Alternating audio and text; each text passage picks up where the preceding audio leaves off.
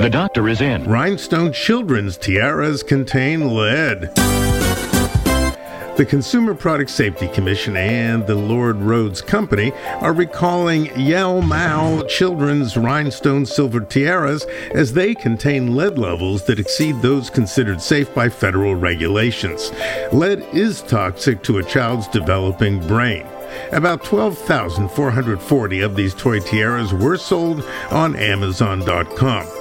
Take these toxic tiaras away from your kids and contact LordRoadS via email at simlordroadple at 163.com or online at their Amazon storefront in order to obtain a refund. Dr. Howard Smith, recall report. From Boston, the medical capital of the world.